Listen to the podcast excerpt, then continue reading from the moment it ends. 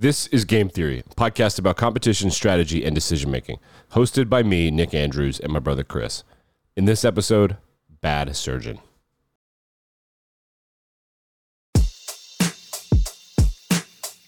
About 14 years ago, an up and coming thoracic surgeon from Sweden started implanting artificial windpipes into patients.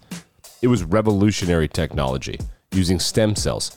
The stem cells would be a game changer for people with trachea injuries and diseases. Only it wasn't. Paolo Macchiarini never coated the plastic organs with any sort of biological material. He lied. He never tested it on animals, only on people. His recklessness led to the death of about a half a dozen patients over five years.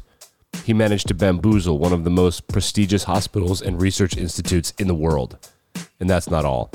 He did it while living a double life, engaged to an American journalist while in a serious relationship with the mother of a former patient in Italy. This is Fraudster Files 5 The Bad Surgeon.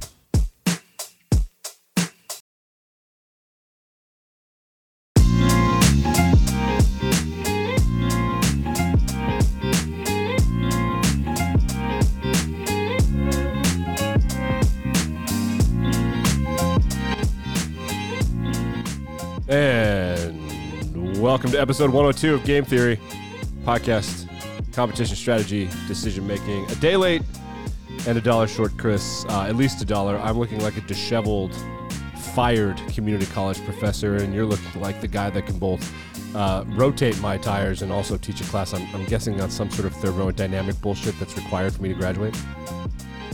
I talk about it to my bowling league buddies all the time. Oh, yeah, that's exactly. Yeah, you uh, you, you might have heard snippets of it uh, when you were at the coffee shop getting a latte. We had to stop in. And, I made it myself. You can watch on youtube.com slash whatever. our did you really? Theory- Did you have a latte there? I was making fun of your appearance, but This is a cappuccino. you. I'm drinking one right now.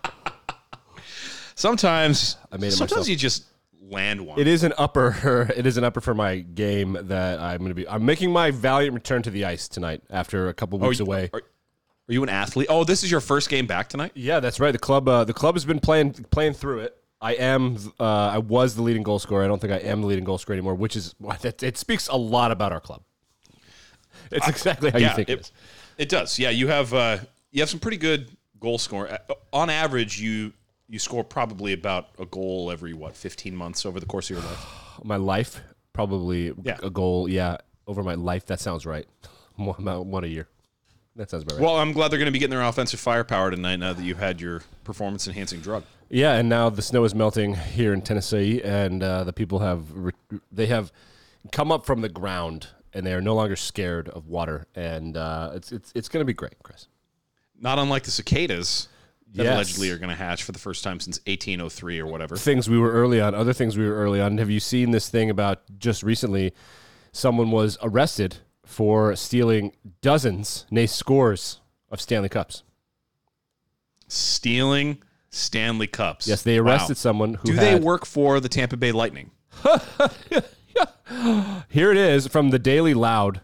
A 23 year old woman was arrested by police after she allegedly stole stole 65 Stanley Cups worth about $2,500 from a California retail store. So you know how when cops make an arrest, they put all or like a, a drug bust, they put all the dope out. Like look at it. Here's the picture Oh, yeah. you can watch on YouTube. Here's my my Twitter account. Oh, come on, camera, zoom in.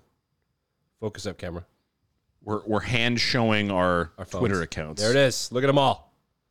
Look at them all. That's impressive. That's a lot of cups. That's just a lot of. Well, okay, But the none of them embarrassing are- thing is like, how long one- did it take them to re, to arrange those on top of the, like they're on like the hood of the police car and like the the bull bar? Also, let's talk about efficiency. Um, do you know why when you go to drugstores, CVS, Walgreens, Buy Right, etc., things like razors and deodorant are locked up? Mm, uh, People originally thought that that was because they didn't like homeless people, and that's how you used to bathe. Like it's a really dark thing.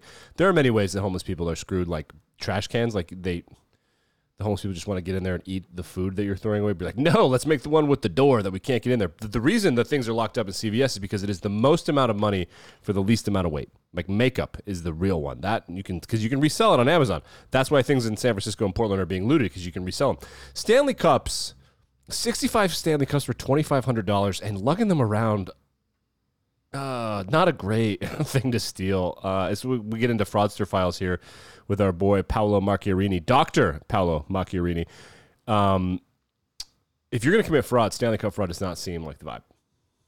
No, it's a it's a terrible decision. It, it's it's got to be like like the Michigan ten cent bottle scam. Exactly. It's not That episode not of Seinfeld. Yep. Shout out to shout out to Dad. We're, referencing, we're referencing the a classic episode of Seinfeld. And they have like a whole van just full of bottles, Driving trying Manhattan. to haul from New York City to Michigan so they can get double their returns. Uh, yeah, I, I, trafficking Stanley Cups, not not exactly wise. No. And by the way, I do want to address one thing you said. You said mm. homeless people are screwed in a lot of ways. Yeah. One of which being the trash cans. Mm-hmm. I would say not having a home is probably. I said a lot of ways. Yeah. Some of the meanest Yeah. things that we do to homeless people is Just literally the hide the trash in plain sight from them. But that's that's about that's about animal. That's like pest control. In Wyoming, where we're from, not in not in D.C. and New York. That is about pest Well- control, depending on which politician you ask. Yes, that's what. Yes, Oh God. Woo! Yeah. we're off to I meant the actual physiological animal, the rats, but you can quickly get into some nasty territory. There was a depending on sheriff which somewhere in the to. west where there are mountains, and he said one of the meanest, funniest things I've ever heard. He said that the overlap between the intelligence of the bear and the difficulty of the task mm, it is an advantage from the bear because like you know how you have to open those things he said it was it was some brilliant quote i want you to google it well, as we get started here because it was one of the funniest meanest things i've ever heard it was an official press conference about why it's so important to lock up your trash on these vacations and the sheriff he just roasted our our race our species Here we go. Oh, no, he said. So this is a quotation from. So I'm reading from the Holland Sentinel. When a Yosemite Park ranger was recently asked why it was so tough to design a bear-proof garbage bin, he responded, "There is considerable overlap between the intelligence of the smartest bears and the dumbest tourists." That's exactly right uh, I think that speaks for itself. It it does. It does speak for itself. We've got some other stuff to follow up on. Um, the wife sent me this. We'll, we'll talk about the wife in this episode. She is an expert uh, in the subject matter. Actually, as it transpires, she does not want to be on the episode though. Which fair enough. Um, I would you want to be on our episode with us? No, she already made that mistake once, Yeah, she, that's like a one-time thing. I think. and it was a great episode. You should check it out. It's about Yeah. medical match day. Really highly recommend that one, especially as we get into match season later on in the spring. So Jerry News, I got this from Jerry News. So and it's it has since been deleted, but apparently there is a pastor who uh, got caught in one of these ETF or not ETF, um, Bitcoin exchange things, and he said NFT? that God told him not an NFT, I think Bitcoin, that God told him to invest in this, and then he, he rebutted with, um, "I misheard God." That is the exact plot of a book by Christopher Buckley called "God Is My Broker." You know, I bought that book on your on your uh, recommendation. Have not started it. It's so good. right, it's so I'll funny. It it's about it's about a guy who enters the monastery from a life of finance, and he finds these like clues everywhere that like God is telling him how to invest the monastery's money so that they can stay solvent. And it's like it's like he opens the Bible and it's the parable of or no, it's the, it's the story of Jesus driving the unclean spirits out of the out of the guy and into the mm-hmm. pigs, and the pigs will fall off the cliff. And he's like, "Well, pork is going to fall off a cliff. That means we should just sell all of our pork and then buy it really cheap and like play the market that way based on this like revelation." So, th- so this mm-hmm. guy was saying, "God is actually my he's my NFT Bitcoin broker. God is my crypto broker." Yeah, he's my he's my Reddit bro. Um, Wow. Well, Stonks. speaking of criminals, speaking of criminals on the edge of More news. financial, yes, even more news to follow up on. So all right. as we get into the fraudster files here, Yeah. I want to revisit. I think it- I think it was our first fraudster files. Yes, we talked about original Fyre Fest. Billy McFarland and Bill. Fyre Fest, the original Fyre Fest. Two days ago, he tweeted from his handle at PYRT Billy. He says, if you have to ask who the lineup is before dropping a million, don't watch this video. For everyone else, the final 100 Fyre Festival 2 pre sale tickets are live. This man is straight up repeating his grift.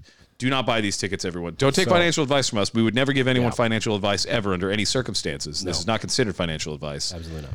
Do not buy those tickets. Good Lord. So, As we've been doing more fraudsters, I think that we were a little hard on old Bill. I think I'm starting to realize that he's just an idiot. He's a genius idiot. Like he's got really great ideas and almost follows through on them. It gets close. He's pretty close when you Well- consider like well, I, w- I wouldn't get that close.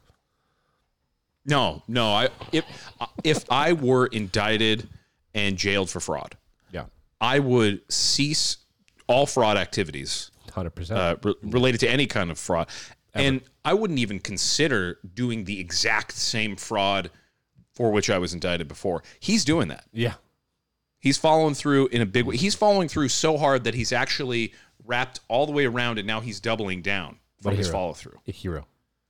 Yeah, we could we can all learn something from him. So that there thing is to don't be a jerk, but we can all learn something from him. The wife has just walked in. We're doing an episode about esophageal stuff. Do you want to comment? This the the guy putting PVC pipe in people's chest. Yeah, that's, P- PVC pipe. Do you want to talk about why it's stupid? Yeah, this is your chance right now. Was it ever a good idea? Just eh, just come on and tell tell the people why it was a good idea or a bad idea. This will not be edited. Any thoughts?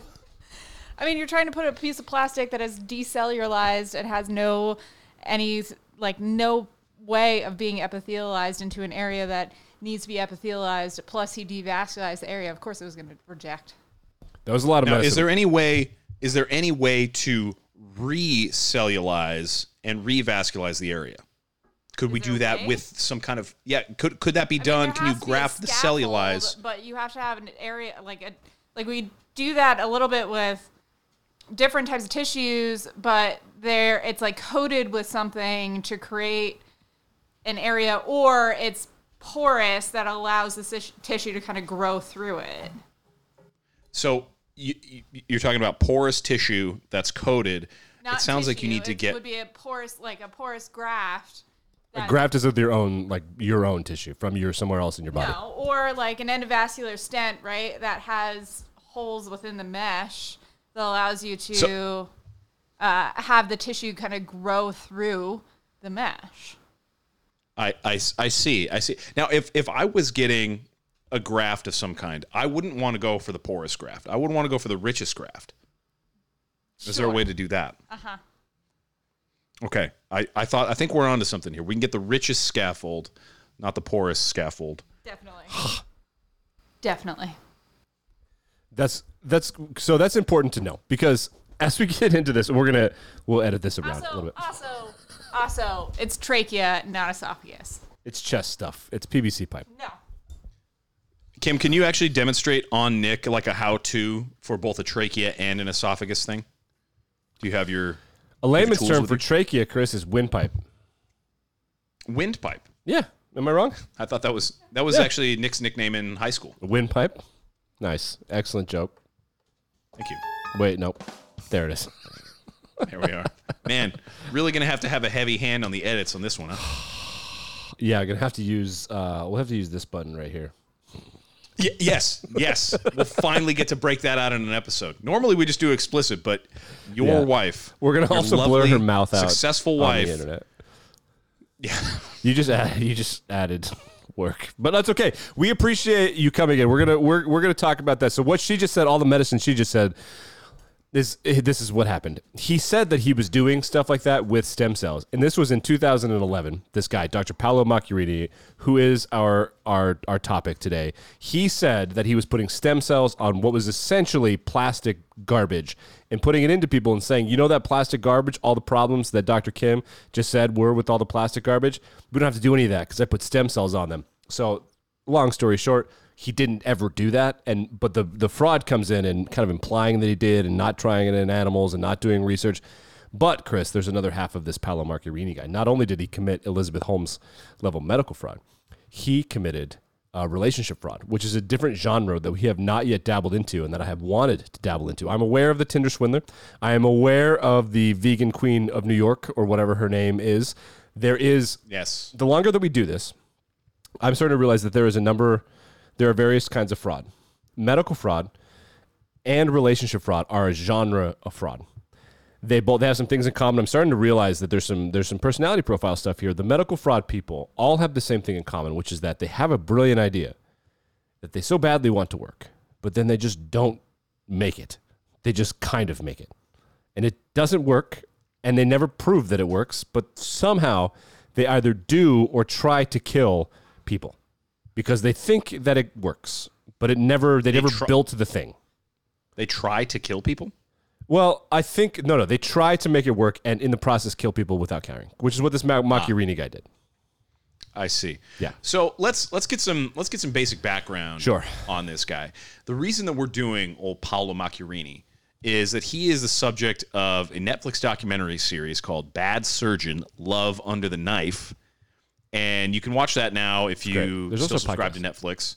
There's this podcast. Uh, this guy's been the subject of Dateline profile of, uh, of of news analysis. Really, really fascinating story here. And this guy was just a straight up fraud, like Elizabeth Holmes, like you said.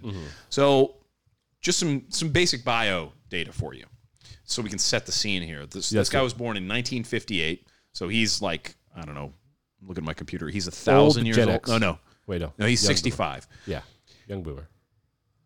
so he's born in Switzerland, but he's an Italian national, and his like big hallmark is straight up scientific misconduct that ended up leading to Yeah. real like serious medical problems for people who were the subject of his essentially his like untested, unverified, experimental operations uh, that ended up in their death. And in the process, he committed terrible fraud in the form of relationship fraud by falling in love with and leading on a journalist.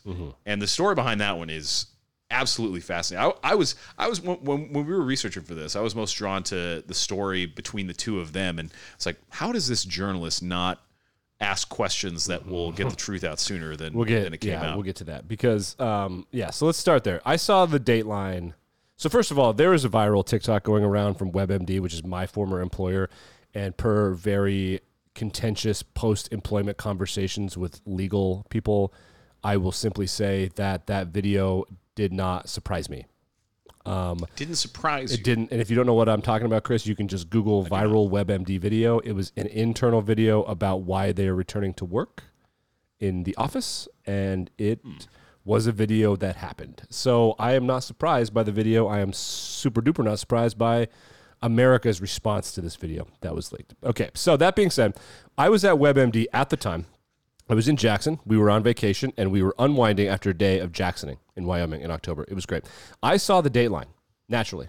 We were just unwinding, watching TV. I love watching news in hotel rooms. I don't know what it is. I like hotel room news. I just like it makes me feel good. Dude, that's that's the best time to watch it. You, It is. You, I don't- You turn on you turn on the sports. You turn on the news. You watch just crappy live cable because we're not we're not paying for cable. We're not we're not doing that. We have responsibilities. We have podcasts to make. We have stories to tell.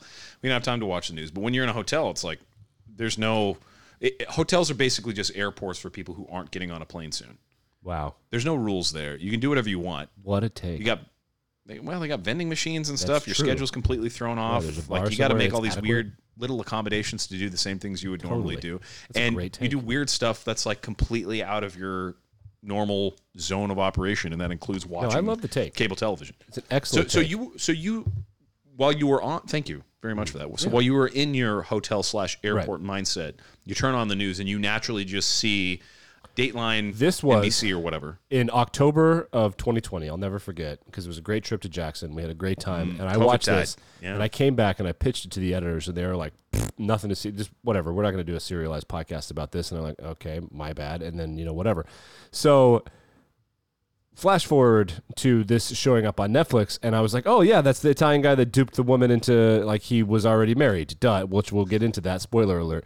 Um, like, yeah, no, the story is like, why would people watch this on Netflix? Like, oh, also there was insane scientific and medical fraud. And then I thought, no way, this guy is a twofer. Because I've seen those, like I said, I've seen the relationship fraud guys, and they're all the same. They're the intrigue, and they have secret connections, and like nobody knows how they do anything. They're all multinational, um, speak a number of languages, which is a big part of the deal here if they ever if you're ever in a situation where like this is really intriguing i can't believe this amazing rich guy picked me if he ever they all have this in common do they ever say your name in the video they sent to you or they just say my love baby yeah so that's something to think about Slick. yeah. So I watched this and I thought the you know whatever. Then the medical fraud stuff, I didn't know about that at all. I didn't even look into. it. It's like he had to be a great surgeon. I can't like Karolinska Institute is. They think they're the best hospital in the world. But they're all they're certainly a really important hospital in international stuff. They do a lot of groundbreaking stuff, which is part of the deal with all of these Doctor Death people. All like Stanford wanted to be associated with Elizabeth Holmes. They want the credit for the new research. They want to make the device. Now, if this dude, So so you've uh, let's let's let's let's slow down on the story because we're Yeah. we're saying words and phrases that we have not introduced yet. So touche.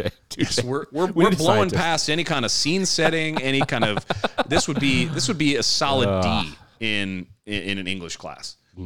So Paolo Macchiarini ha- achieves this kind of pinnacle of success when it comes to being a surgeon, which is going to work for Sweden's Karolinska Institute. So he was a visiting professor and director on this temporary contract uh, from about 2010.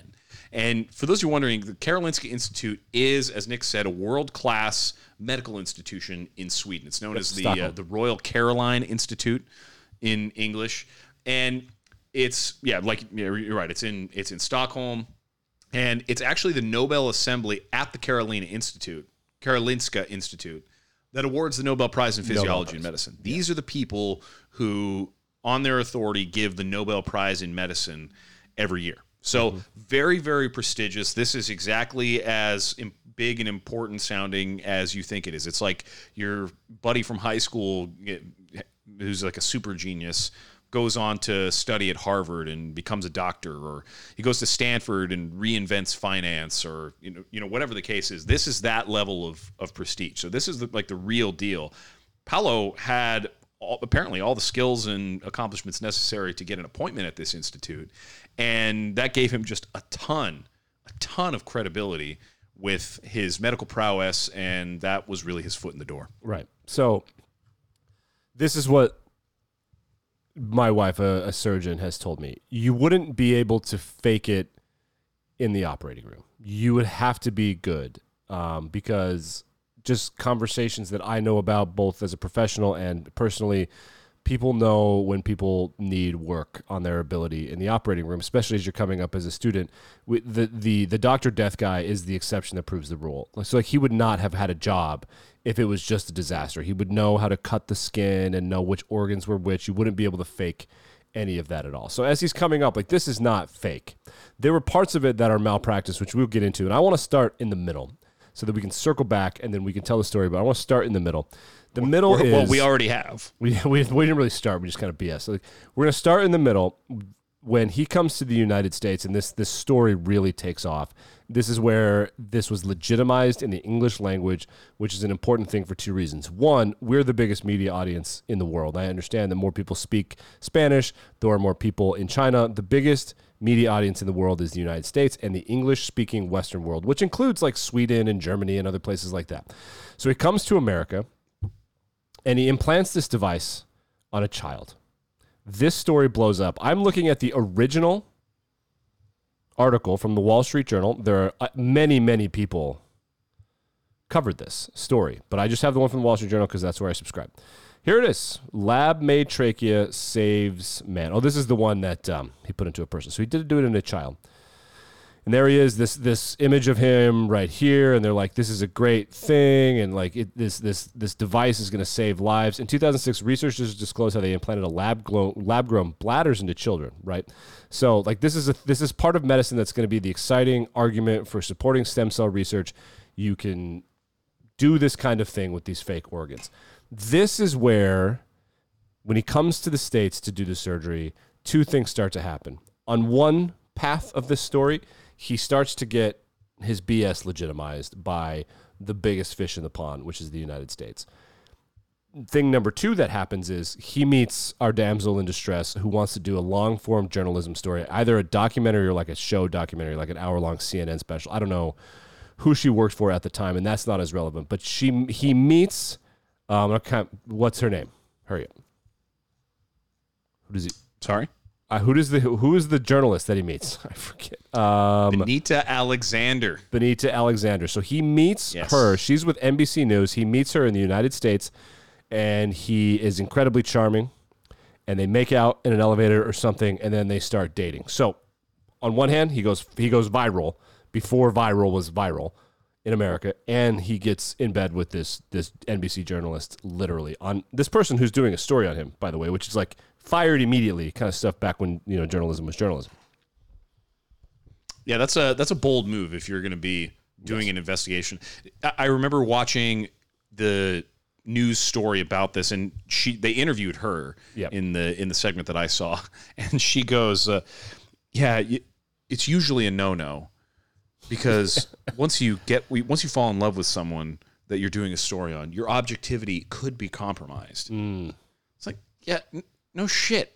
Of course, Yes. you you can't be objective about this. So I don't know if this guy just had a lot of charm and good looks, or maybe maybe Benita has a thing for successful doctory types. I don't know.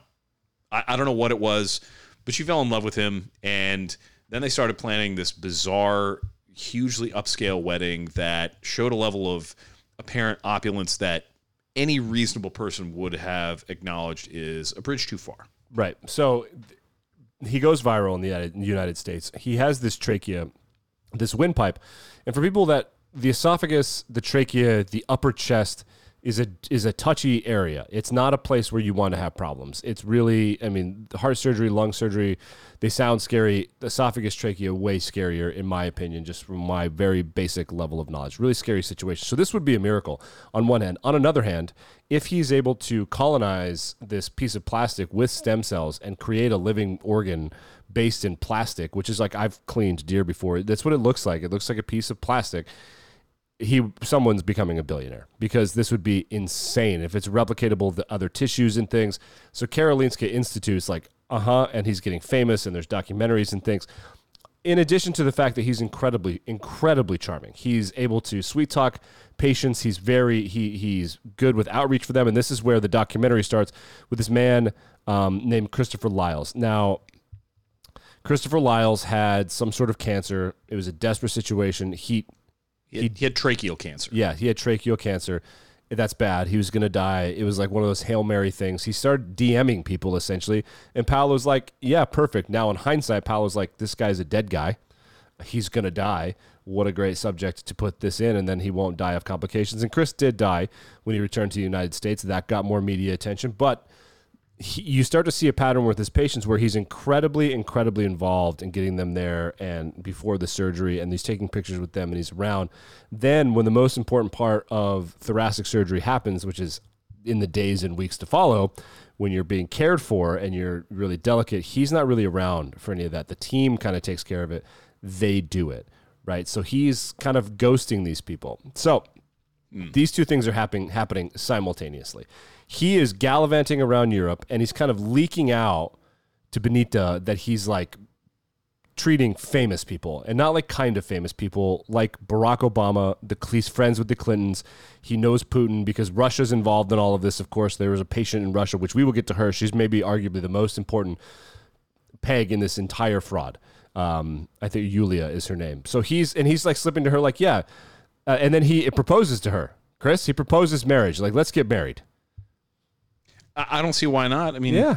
just because he happens to be a surgeon and is close personal friends with Bill Clinton, Barack Obama, Hillary Clinton, and apparently knows Pope Francis. Why, why shouldn't they celebrate their love? Yes. Why So- shouldn't this journalist cum uh, beloved of this guy who does these famous surgeries and has all this media attention? Why shouldn't they celebrate in opulent style? Yeah, and I know you as, as a man who's getting married in a Catholic church, you're like, yeah, the Pope will totally marry us, right? He just dropped it in there. The Pope's a personal friend. Mind you, they're both divorced, or at least they said they were both divorced, which from a PR standpoint, happening in Europe in 2014 would have been a nightmare um, for the Vatican. And also, the Pope's schedule is like, he is essentially a country, kind of. It's not something, there's not a lot of stuff done on a whim for, for the Pope, regardless of who it is. Yeah, you can't you can't just call in a favor Yeah. to the Pope. Right. And he's one of the most important people and busy people and tightly scheduled people and well protected people on the planet, like really in history. So you can't really just do that. Now, Benita did have a young daughter at the time. Right. it- you know, judging from the, the the documentary piece, the the news piece, it didn't say her age, but it looked like she was, I don't know, probably nine or 10 years old, maybe. So, really impressionable and living with a single mom. So, if this guy can also charm Benita's little girl, then suddenly he seems really credible. It's like, wow, he's successful, he's famous, he knows all these people, he's well connected, and he has won my little girl's heart. Right. It's like, yeah, I mean that y- you can kind of justify that, but just being able to call in a favor for the Pope, like you can't do that. And I think that, dem- that that that's where the red flags really should have started to come up in earnest for Yeah, Benita. and so they meet 2010. I think the patient that received the transplant. Oh, they let me be clear. They all died, I believe, and most of them we can confirm that they died as a result of the of the fake trachea that they got. Some of them were tortured in a way like suicide would have been top of mind for me for some of these people. Um, Well, well, let's let's horrible. let's talk about some of these. Yeah, some of these. it. There's a whole section on his wiki that says, Yes. "Here's notable surgeries." So June tw 2008, he operates on uh, someone named Claudia Castillo, who is Mm-hmm. a who received a transplant of a donated trachea that was colonized with stem stem cells of the recipient. So it was supposed to replace her bronchus. I don't know what that is, but it's like a bronchial thing. I don't know. She had tuberculosis and needed to have a transplant to to replace this. And the, the idea was to basically just graft these cells, these stem cells, onto this piece of you know this foreign material that's going to go right into her trachea, and it's supposed to basically make it take. And okay, great, that seems wonderful. Uh, Kieran Finn Lynch is another person on whom uh, Paolo operated. This was in March 2010 he attended a transplant performed by uh, a different group of surgeons, and similar to the one done on Claudia Castillo. Claudia Castillo was you know, quite young. Yep. Uh, this was done on a ten-year-old Irish boy. So Kieran's ten. Uh, he was born with a with a dilated trachea. It's like one millimeter in diameter, and like you can't. you know, that that's that's not a recipe for a long life for a newborn. So in this case, he uh, again seeded the boy's stem cells onto the tracheal implant. Uh, there are another couple of examples here, but the one that you started us off with, this uh, Andemariam uh, Biani. So this was a man from Eritrea who was getting a master's degree in Iceland, and he th- he was diagnosed with with tracheal cancer.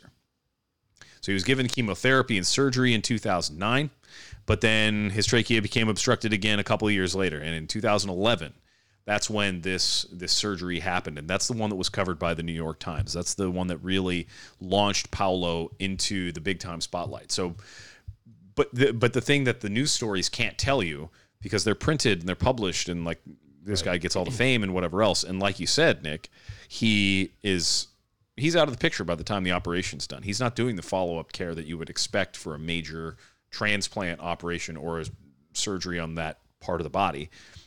Uh, in 2012, uh, the implant failed on, on Andemariam, and he died in January 2013. He got many treatments at uh, at the at the institute at KI, but he died. So, not not a not a great follow up. And then No. now Christopher Lyles die. Yep. Uh, in Yulia Tuulik, she died in 2014 after Let's her talk about later Yulia. collapsed.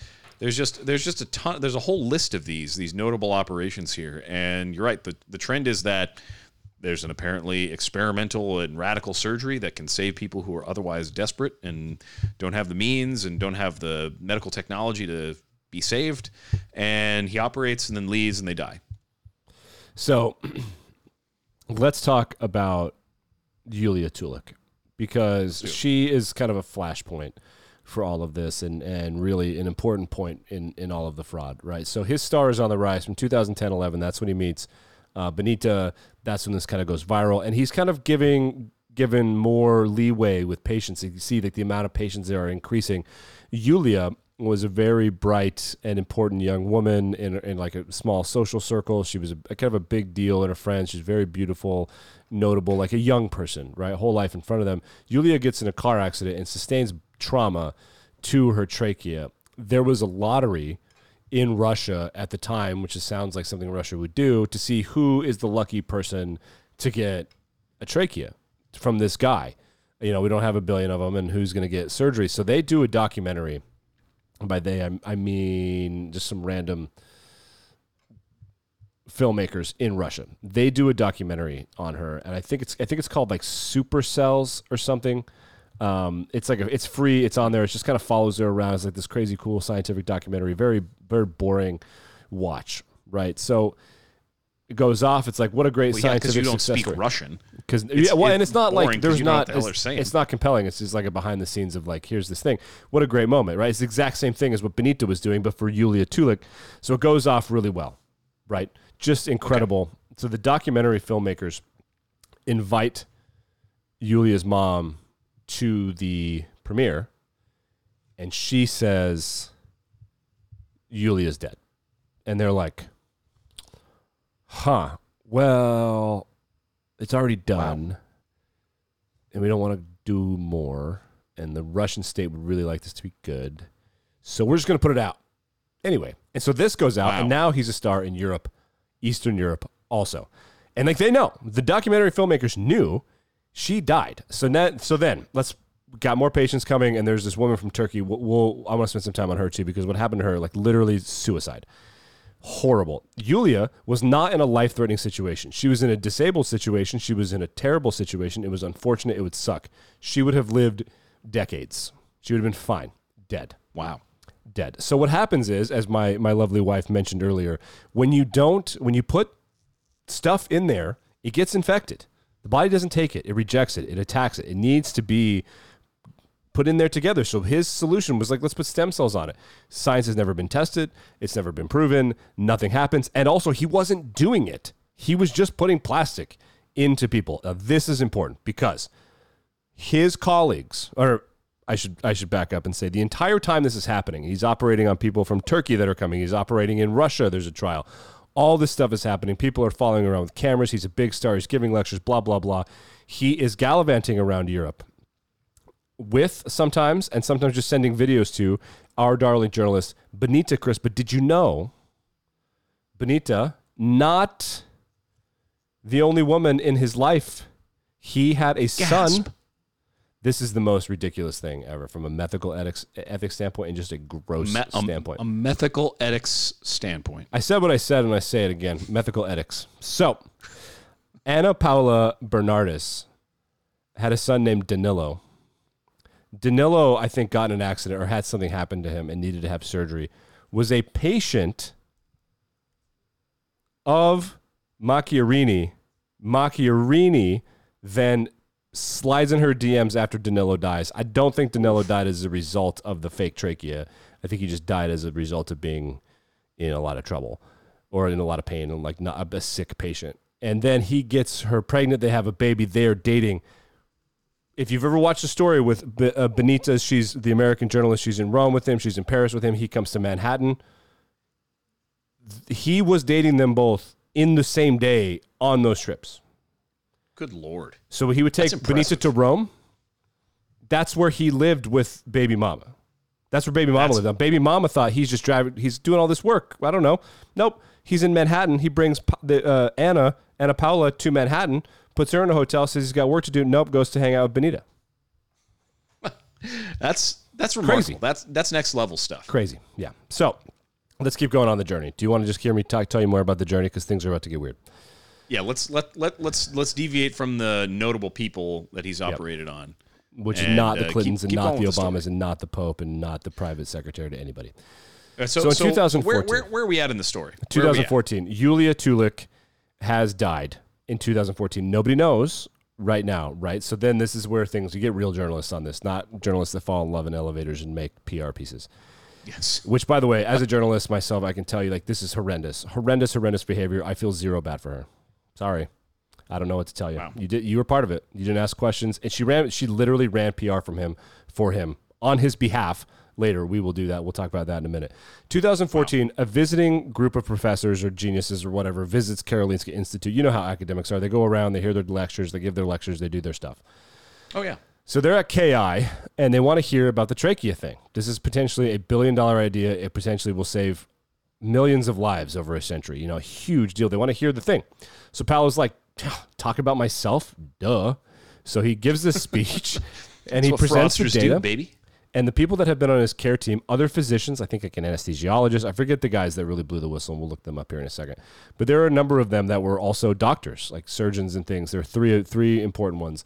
They're sitting there and they're looking at his journey to making this thing, and they're like, "Huh, well, there's that hmm. case, and there's that case, and there's that case." But I notice there's no animal data, and then they're like, all the patients are super sick. And you're like oh we're learning about this. Then they maybe the patients were super sick. And then they're like no the lady from turkey she's still sick but she was she's way worse off now as a result of the surgery. She was totally fine. She just kind of had reflux.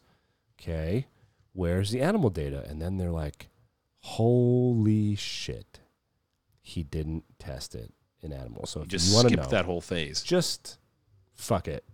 Don't want to do it. And this is where we get to the Elizabeth Holmes. And all medical fraud data people have this in common. They have a brilliant idea. If this had worked, again, genius, Nobel Prize, 100%. But he just didn't do it. He just said he did. That's incredible stuff. Yeah. So they're like looking at each other and they're like freaking out and they want to have a meeting with him. One of these guys, they meet in the library at Karolinska Institute. And this is where you get the Daniel Craig girl with the dragon tattoo vibes. And you're like, what the fuck is going on? And so they have a meeting with him. They ask him, what's that? What a weird movie. What, I did that come it. around, around this time too? Yeah, it did. It was a great movie. I love that movie. What a great book too. A lot of, lot of action. Just, just very, very different. It, it was the movie.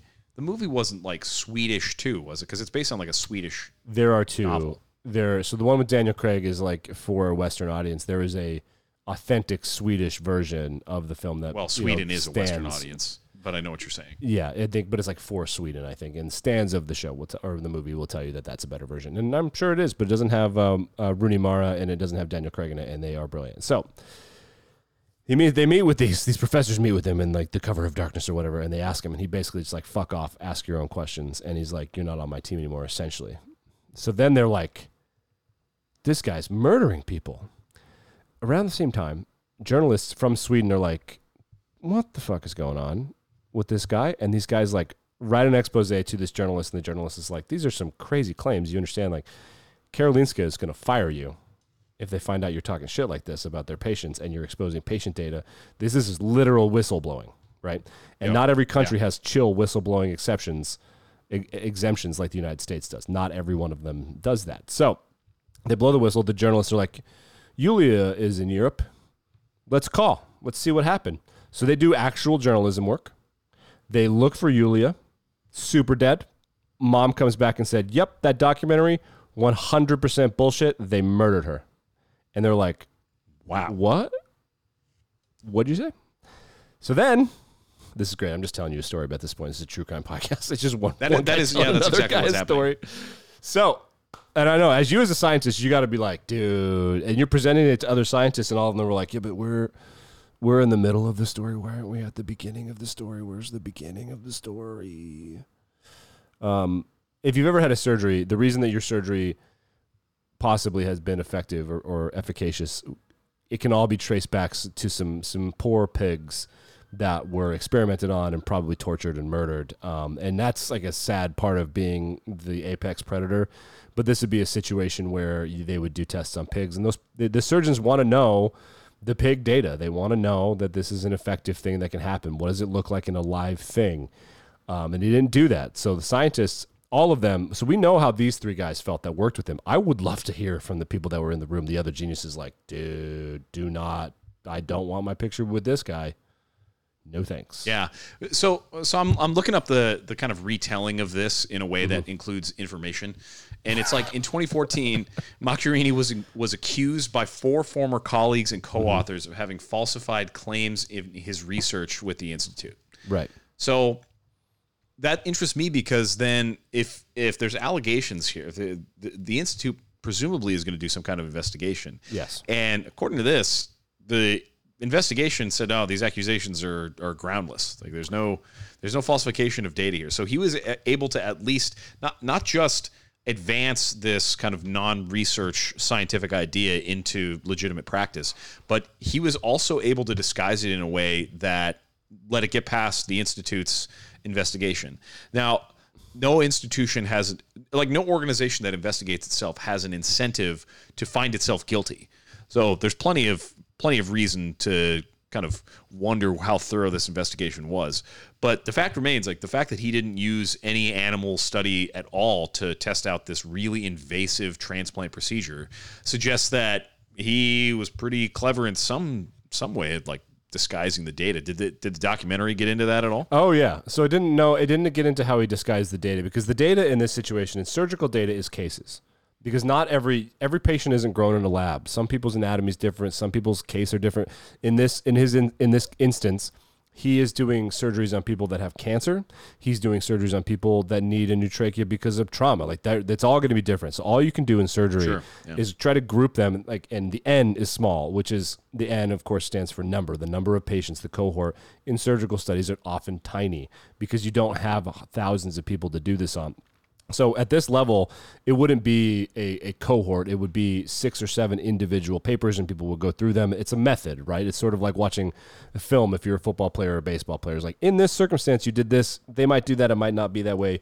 Um, so they're presenting the cases essentially. So they didn't really get into that. I think the assumption is that the, these fucking things had stem cells on them, and they didn't. There was never any way to check them. They're stem cells. And like, oh, yeah, it's in there. I did get it out of the package. And was he just pulling out a Ziploc baggie? I don't know. They did not get into that. But they did dive into the Karolinska Institute part of this, which was it's worse than what you said. They accused the main whistleblowers of academic misconduct, fired them, and then also threatened criminal charges. And in Sweden, you don't have the right not to be detained. And I don't exactly think you have the right to, to stay silent. So Sweden was like, Wow. you're accusing some people of some stuff, and KI is essentially it's a company town. The Nobel prizes are there, so they're like Yes. really mad. KI blamed these guys and said, "This is a vendetta. You're just jealous." So the the interesting thing to me is that KI appointed this external expert to also review these allegations. This guy named Bengt Gerdin, which is mm-hmm. sounds like something the Swedish chef would say, Swedish which names. makes sense because we're in Sweden. And so they compared the results of these studies to report it er, to uh, the medical record of the hospital. And this report came out in May 2015. He found, Ger, uh, Gerdin found that uh, Macchiarini did commit research misconduct in seven papers because he he did operations without specific medical approval. Like er, obviously there are huge. I, I said medical approval. I meant ethical approval. Like if you're going to do any kind of research that has to do with human subjects, you have to have just a huge amount Right. of ethical clearance. I mean, that's even true for people who do like surveys for a living. Like if you're going to ask somebody Yep. a set of structured questions, that's considered like human it's not human experimentation, but there are human subjects involved in data collection. So you have to have some kind of ethical clearance so that people don't do stuff like experiment on children and traumatize them for life or like I mean it, it's a real, you know, it's a sad reality. I'm sure you and Kim could tell us more about this. Yep. But uh, there's a there's a really dark, tragic legacy to a lot of medical knowledge that we have because of like human experimentation that took place during the Holocaust by by Japanese doctors on prisoners of war and by German scientists on Jewish prisoners of war during the Holocaust. They, the the amount of data that we have is is largely well, it's it's it's not largely based on that, but the, but the fact that we have to have some kind Right. of ethical component to medical research, like you said, the the sample size is too small, so we have to have some way of gathering data, but that way has to be consistent with baseline ethical principles. Like you don't need to reinvent the wheel every time you examine a patient, philosophically speaking, but you do need to have certain guardrails in place to prevent gross misconduct and like a, a, a, complete aberration of the whole point of, of the medical process. And so Gerdin finds this independent investigator hired by the Institute finds that in seven cases, he didn't get ethical approval for some of the operations and he misrepresented the results of some of those operations. And he misrepresented work he had done on animals by saying Yep. that he did it and he Did actually any of it. didn't. Right. So the institute said, "Nope, everything's good here." And the uh, the independent investigator, which like, why would they do that if they're going to clear him? Yep. But the independent investigator said, "Actually, no. There's a there's a pattern here of this guy serially abusing." medical ethics and the results are like truly catastrophic like people are dying who otherwise wouldn't otherwise be dead people are suffering who otherwise wouldn't be suffering with some other form of treatment Yeah, so that that's exactly what happened. And you're right. Like to do medical experimentation, you have to have willing subjects and of course uh, you know, a, a lot of what we know about OB-GYN work and, and um, obstetrics and gynecology now were the result of slaves who didn't have a choice in the late 1700s. And they should be memorialized. They should have statues, in my opinion. And the doctor who did them should not really be memorialized by name, in my opinion. But um, we, it slung shot the practice of that into the future. Still, they did not. Slingshot- I, I- so- Slung, slingshotted? I think it's slingshotted because Google the it. slingshot is the singular that like the the verb is slingshot. It's not sling. But yeah, but if I say slung, that works, right? if the verb is slung, but slingshot is one thing, and like two slingshot is a it's a thing by itself, and so you you change the. Are you the guy saying it's your, not your? Like I know. They're there now. Well, then act like it. If you know, then act like it. oh my god! You know All what I'm saying? This All is a podcast of high standards, okay? It this was isn't, boring as hot. This isn't some barstool property. Not yet. right. We would happily some- collaborate with them to make some money. No, we're gonna be boring about our grammar on this. We are. We're going to be boring. We are going to be boring about our grammar. So you're right in that the N being weird. You have to, but these are patients with cancer. It's the last hope. If there had been legit stem cells on the thing, and if they had done animal studies, even one time in one pig, and the pig made it two years, a guy with cancer be like, "Fuck it, I'll try it." That's fine. That's ethical. But you can't look him in the eye and be like, "This could be a miracle." And you're like, "No, dude, you're a goner." But that's still okay compared to what happened to Yulia, and in my opinion, the scariest person. This woman named Yesim Seter, I think, or Sater, I don't know. It's C E I think- I- T I R. I think it's uh, Jeter. It's like it's like like uh, uh it's like uh, Genair, like that Oh, company sure, that took sure, over sure. for Yeah, OCI. Turkish, Turkish Soda Ash cool. Company. Yeah, Turkish is a cool language, I think. I should learn a language neat. at some point, but not today.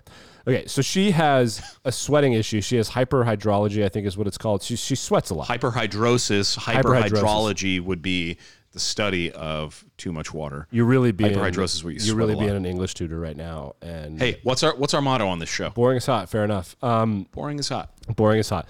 So she's got this sweating thing and she wants to get it fixed. So she treats it. And during this situation, she gets damaged. Fine. What she's experiencing, and this, they detail this in the in the documentary, what she's experiencing is simply embarrassing and annoying. She occasionally regurgitates and has to spit up a little bit, which is horrible, and I would not want that to happen to me. But they detail in the documentary this woman took herself to Sweden by herself for the surgery. Like, this is a routine thing. I'm to get this thing. She went to Burger King and had a burger. So her trachea was fine enough to eat food. She was fine. She goes in to have surgery. She died two years later in the hospital.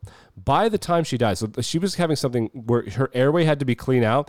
You can Google that on your own, or maybe we could get the wife up here to tell you. Every four hours, her airway had to be cleaned out and cleaned because she was getting so infected. She had been operated on under anesthesia 191 times in about 700 days. Oh My In addition to having her airway physically cleaned, like like a pipe cleaner, for every four hours, she was doing this for two years. She was essentially like when I was saying suicide's on the table, like it's on the table, and like you're not getting out. It's so infected, you're done. Like you can't.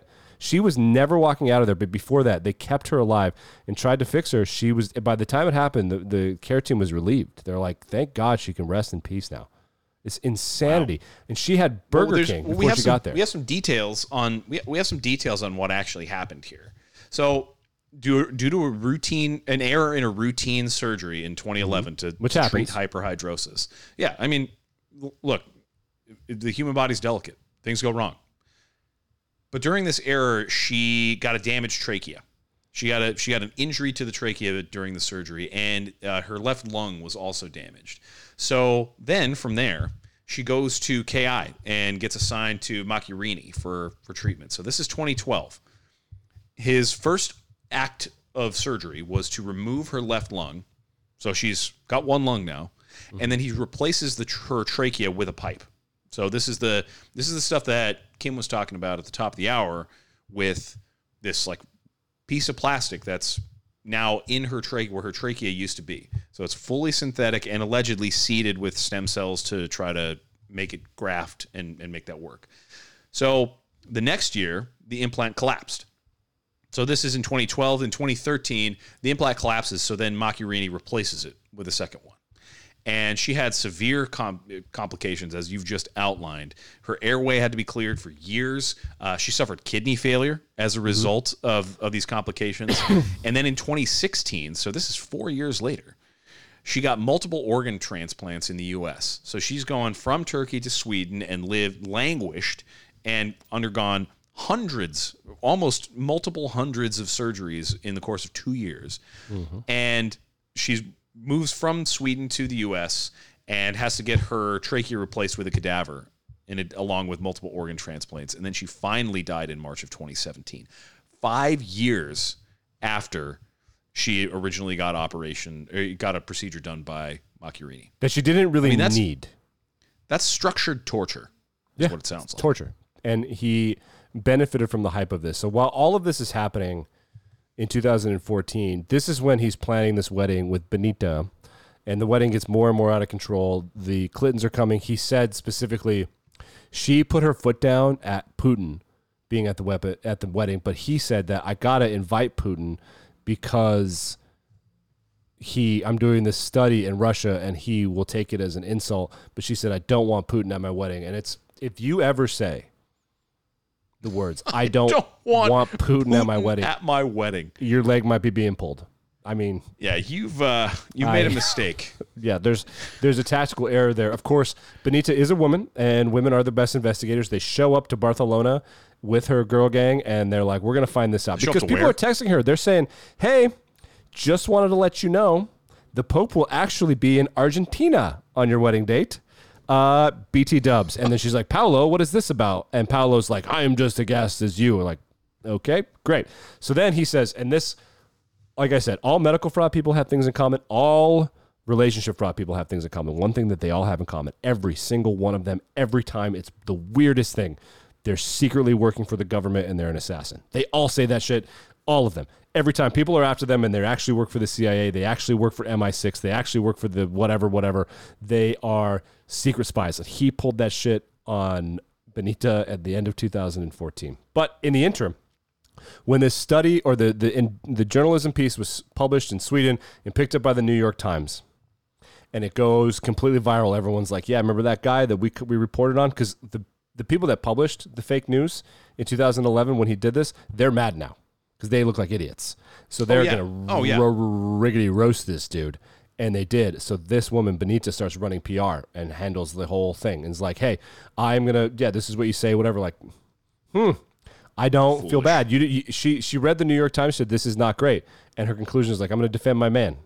Uh, what? Hold, man hold on. cheated on me, who led a double life, who lied to me about being able to get the Pope on call and invite Elton John to my wedding, and Andrea who- Bocelli was gonna about sing. whom I had to have an argument. Reg- yeah, but, uh, uh, Vladimir Putin is is a contested attendee of the like. Oh, we have to send a courtesy invite to a bloodthirsty killer who, by the way, at this point had illegally annexed Crimea, which he did following the Sochi Olympics in 2014. Russia's Right. been occupying Ukraine illegally for a decade now, as we record this. So that's that's that's like a known issue. And and she goes, you know what? I'm able to look past all of that. What? yeah. What what are we? It, it really makes you wonder, like what other what other stories has Benita told during her career as a journalist, both at NBC and before that, that is also just a bunch of horse shit. Because this whole thing is, and the decision to like stay committed to this dude, it, it, it shows like okay, that's foolish, but also it does show like you know, there's something to be said for people who are obviously lying, obviously full of it, Mm-hmm. obviously jerks, obviously taking advantage of the people around them for some kind of gain, obvious fraudsters, and they just like insist upon their fraud. They insist upon their version of reality. That somehow pretty successful. You know, I've been watching a lot of Survivor recently, Nick, as you know, and the villains on that, like the the ones they bring back for like the heroes versus villains, mm-hmm. they're the type of people who just like continue to insist upon their own- rightness, even when confronted with like the obvious nature of their fraudulence. They'll just keep going, and man, man, if they aren't able to get otherwise sane seeming people to follow along with their bullshit, it's Yeah, it's- crazy. It is cr- it's crazy because I don't think Benita's stupid. I do think that she's unprofessional and can't be trusted ever again as a journalist. Um, Oh, if yeah, you sleep clearly. with one of your subjects one time, you can't. I mean, that's part of the yeah, that's ethical. that, that's that's it. a, there's a zero tolerance for Yeah. for journalistic ethics. I mean, just like medical ethics, just like research ethics, you have to have standards. And if your standards are, well, you know, I made an exception for this gigantic fraud that I fell in love with, suddenly I'm not so inclined to respect Right. your work as a journalist. So she anymore. stood up for him for all of the medical stuff, but found out he was cheating in Barcelona, which is, I don't want to be mean, but it is. There's if you so the, have you seen the footage of her and her friends confronting because her friends go and find Paolo and he knows who they are and she's in the car and she wants to confront him. She sees children and kind of gets scared and doesn't want to do it. The entire time this is happening, she's got a girlfriend in the car that's just cackling, just laughing her ass off. It's like the absurdity of all of this. She's like, "Hey, yeah, those guys that you murdered, chill. Medical fraud, chill. You're an assassin for the CIA, probably that's fine. Oh, you have a kid? That's where I draw the line of my my my immortal my my immoral Sorry, did he- my did moral he, compass. uh, D- did he claim to be an assassin? yeah, He's so so. His line is, "Oh, uh, I He's a spy, he's medically assassin, speaking, I killed people by accident. For my real job, Yeah. I kill people on purpose." what, what are we doing, man? What are we doing? it um it is absurd. It, it like this story is wild, and it only takes. Joking aside, and how I don't feel bad for her. The reason I really don't feel bad for her is just her, because the people I would give the, the documentary filmmakers in Russia even a little bit more of a pass because I can see a situation where where whatever 37th rung of the Kremlin ladder watches the documentary like yeah we're not editing that. Like their hand can be forced. Like it, you can always say low level people like the filmmaker in Russia might not have had editorial control over the propaganda. That makes sense. She did. Well, it's it, it's like people who are who are uh, who release like hostage videos and stuff. Mm-hmm. Like if the hostages, oh no, they're treating me really well and they're really respectful. Like that's because there's a gun behind the camera, dude. Like they're not they're not in charge of this. And in in Putin's Russia, in Putin's uh, m- um, pre and para invasion Russia, I wouldn't exactly trust uh, the creative liberties with which filmmakers are endowed. So Right. okay, they get a pass. Benita no, is in America is she's an America American journalist at a reputable organization who presumably knows how this kind of stuff works. And during the news interview that I watched, she admitted to knowing it. She she was clear, like, "Oh yeah, well, you know, your objectivity could be compromised." Like, what are we what are we doing here? Right. So, I mean, I think that I took the view, and uh, because I'd already seen the story, I, I fast forwarded through the majority of because she's in the Netflix documentary, I, and she has to milk this. Her career is over. Her career is now this. yeah. So she has. gotta I mean, she kind of. That's game theory too. She has to. She has to milk it. This is going to put food on her table, and you got to do that, um, which is fine. It's a great story. It's a great story, but she's not a victim as much as she thinks. She's a co-perpetrator, if I'm frank. She's victimized by a cheater, yes, but in terms of the, you're running PR for this guy, bro. Like what? You read the story. Those are your colleagues. You probably know the people that work there. She's literally like the Jerry Media to Billy McFarland. Literally, exact. Allegedly, Allegedly, Alle- yeah, of course. allegedly, Jerry Media, the C. If a CEO ever appears in a documentary, I would say everything they're saying is bullshit. Just something So- to consider. So the question then, Nick, is Yeah. uh, where are these people now?Here is yeah, where is let's is fast forward. old Macchiarini now? So Karolinska got the heat ramped up on them in 2017 after three years. Those those the whistleblowers were fired. The independent investigator comes out and it starts the scientific community across the pond who is not. Uh, vibes are not great between Boston, Houston, and, and Sweden. They never have been. I think Boston thinks that Karolinska thinks they're hotter shit than they are. So when the heat started to get ratcheted up, um, not going to name any publication names, but like the big one was like, hmm. Um, then Karolinska had to come clean. People were fired. Uh, bad things happened, and they allegedly hired new people to clean it up. Also, um, Broski got charged with criminal stuff, and after a long legal battle, and you're you're gonna you're gonna clean all of my facts up here. I, I am the top level thinker. You're the detailed thinker. He will start serving his prison sentence soon this year. Uh, all right. Yeah. All right. That's fair. That's fair. So, of, of these exaggerations, like it, it, it'll surprise nobody at this point to learn that Macchiarini was also exaggerating on his CV.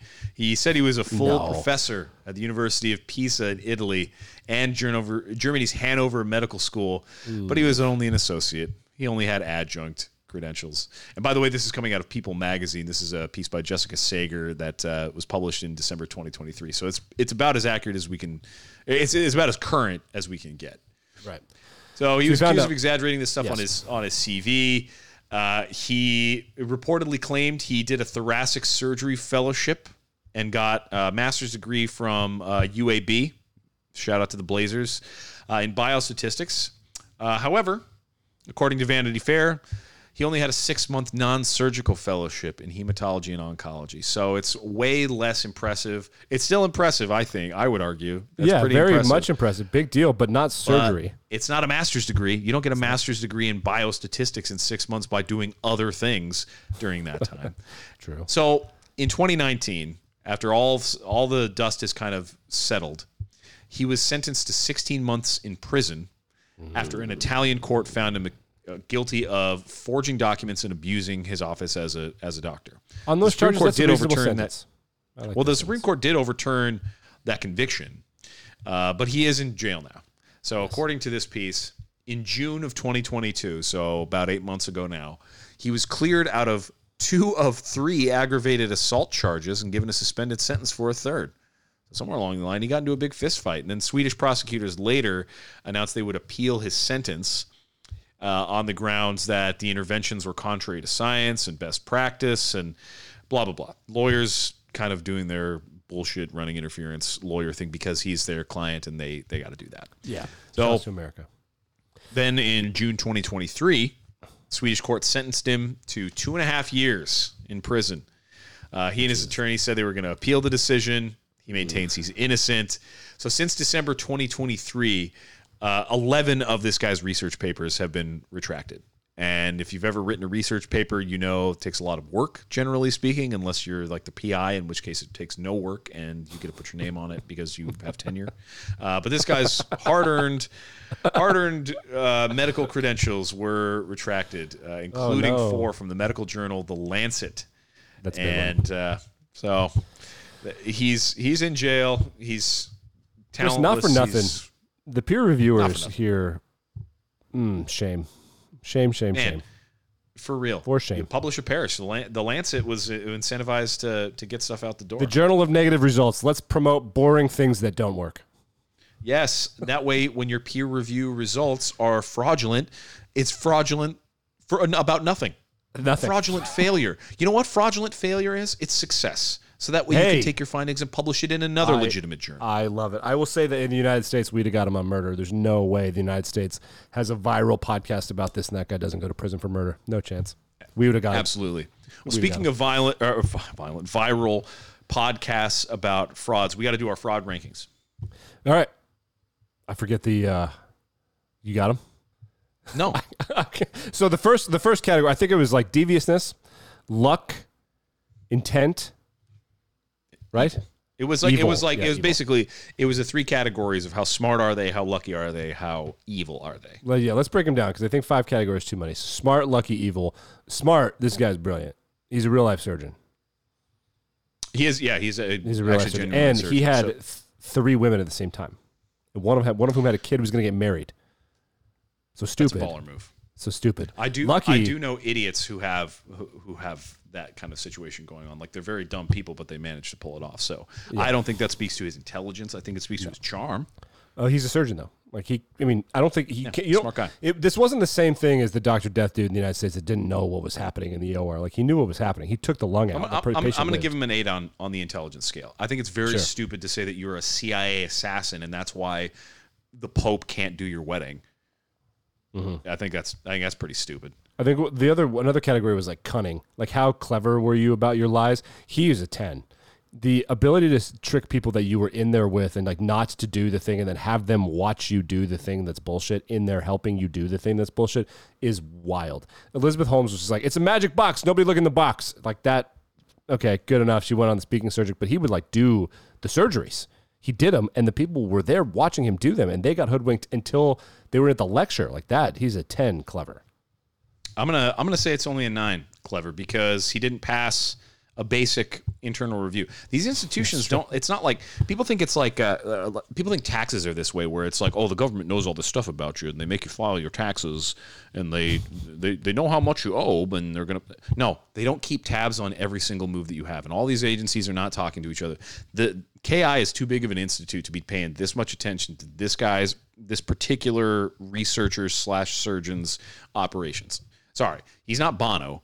Okay, they're not following his every single move. It's whether he can get it through the peer review process. And So when that part true. there was an independent audit, surprise, it didn't get through. And so I I think that's a knock against him, but you do have to be pretty slick about that. I, I I'll, I'll, I'll, I'll And give him a a journalist in America, like she had her head up her ass, but it's still she still did it. I mean, it still worked. So for a long time. Well, that that's not cleverness. That's she was thirsty. Yes, that is what happened here. This You rich silver yourself. fox is just the person I want to get in bed with. I'm sure Luck- there's no other secret woman here. Uh, luck, Luck, I'm gonna luck is say off like the charts for this guy. Luck's a Yeah, nine. you, you think so? Nine? I think it was pretty lucky because like I could think, I th- I think that there. I mean, I wonder how many people he tried to sleep with that were like, "Dude, shut up," and it, like it didn't work out. But I think like getting patients and stuff that were that desperate. There's a deviousness, but there's also a luck. If if if one person had at the, asked the right question at the beginning, how did he get hired at KI? How because he hadn't had, didn't have the fake trachea thing before that. How did he get hired there? Well, he did. you're right. He did exaggerate his CV. Mm. So, but it wasn't like crazy impressive. Like it was impressive, No. but it wasn't wild. but it was good. yeah, it's true. Don't Luck is a like hard. All right, I'll give you nine. Yeah, I'm, I'm, I'm going to give him an eight on luck. Uh, it's it's just a shame that he ran into a woman whose friends were so so delighted that they that their friend was getting lied to about the Pope being at their wedding. They get so Uh, much vindication out of that. It's unfortunate. Evil. This is a hard ten. Like this is a 10. hard ten. 10. Just utter disregard for the well being of other human beings, genuine, actual human experimentation. Like people use those types of phrases all the time. They like they, like throw out really serious sounding words like genocide and stuff and like human experimentation. This is actually textbook human experimentation It by actually- a guy who showed no regard worse for the well being of people. He knew it wasn't going to work. He didn't put stem cells on it. It's like fake actual human uh, experimentation. It's even worse. And then in his personal life, he was like. Comp- this woman pulled her daughter out of school, completely lit her personal her career on fire, and he was banging the widow or the the, the his patient's his dead patient's mom at the same time, like crazy. Never a second of anything other than just horrendous behavior. Yeah, that guy is a true USDA certified piece of Holstein shit. Yeah, like his his existence is bad for humanity. Like like I say with Billy McFarland, like next time when this fails, I love to have a beer. Like Billy, you tried. he's- you were he's- closer. he's You were funny. He's much ta- closer this time, Billy. You're way closer. Yes. Yeah, he's taking advantage of uh, of of rich morons. Like I don't. That's not evil. That's that's funny. That's what Robin Hood did. Except Robin Hood wasn't a jerk.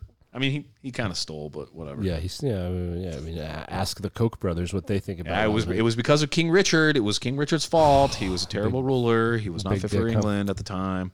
Um, so I think that from a fraudster standpoint, I don't know the exact scores, but off the top of my head, this is pretty close to as bad as Elizabeth Holmes. The only thing is Elizabeth Holmes was a better fraudster because she didn't actually, as far as I'm aware, intentionally murder anyone, and she also got much, much more famous.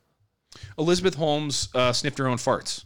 Yeah. She bought her own hype, and that's that to me makes her less of a like a devious fraudster. Yeah. uh, she, she's a charlatan, no question about that. And I think she had to know that at some point deep down, or like either either very very deep down or at some point along the line.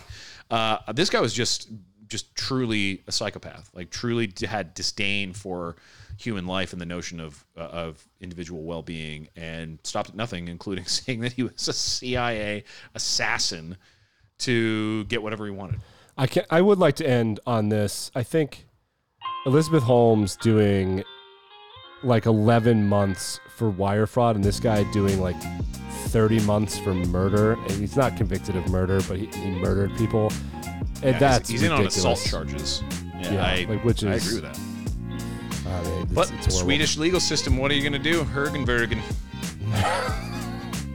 was that racist I don't know Bergen Bergen Well, that's our that's our motto in Sweden. Bergen is Hergen.